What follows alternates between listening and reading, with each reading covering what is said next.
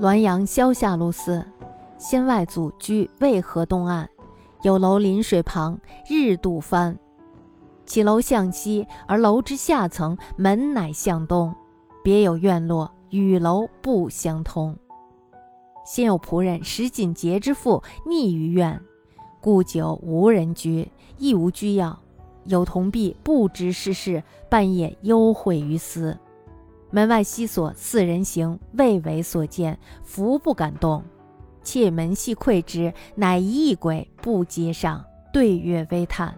二人鼓励，皆僵于门内，不敢出。门外二人所惧，鬼亦不敢入。相持良久，有犬见鬼而吠，群犬闻声亦俱吠，以为有道，竟明烛持械以往。鬼隐而同仆之间拜。悲愧不自容，待息。忆往事愿意，觉而旧苏，又前往者也。还其父母乃矣。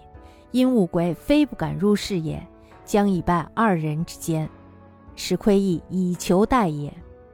先外祖母曰：“此妇生而阴角，死上而哉？其沉沦也故矣。”先太夫人曰。此碑不做此事，诡异何自而成？其罪未可违之鬼。先外祖家住在渭河东岸，家中呢有座楼临水而建，名叫杜帆。杜帆楼呢面水向西，楼的下层门朝东，是另外的一个院子，与楼是不相通的。原先呢有一个叫做石进杰的仆人，他的妻子呀缢死在这个院子里。因此呢，这里是没有人居住的，平时呢也不上锁。有一个童仆呢和一个卑女不知道这个院子里曾经缢死过人的事情，于是呢半夜在这个院子里幽会。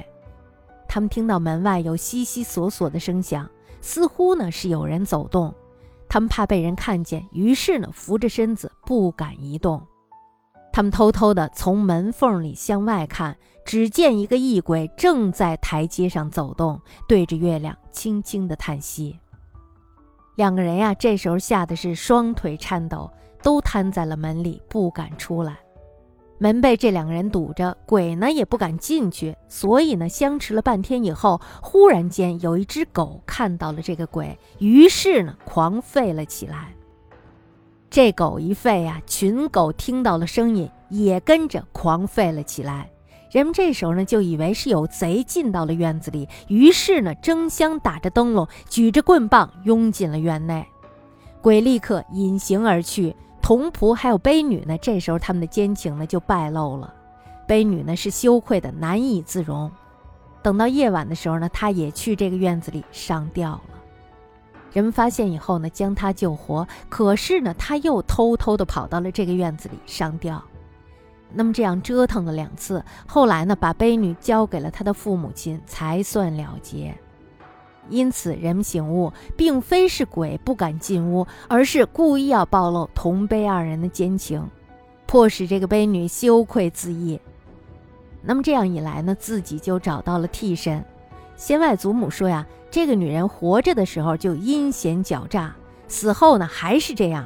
她沉沦在鬼界，真是活该。先太夫人又说：“这个悲女呀，如果不做这种事儿，鬼神怎么又可能趁机而入呢？所以说呀，这事儿的罪过不能推在鬼身上。”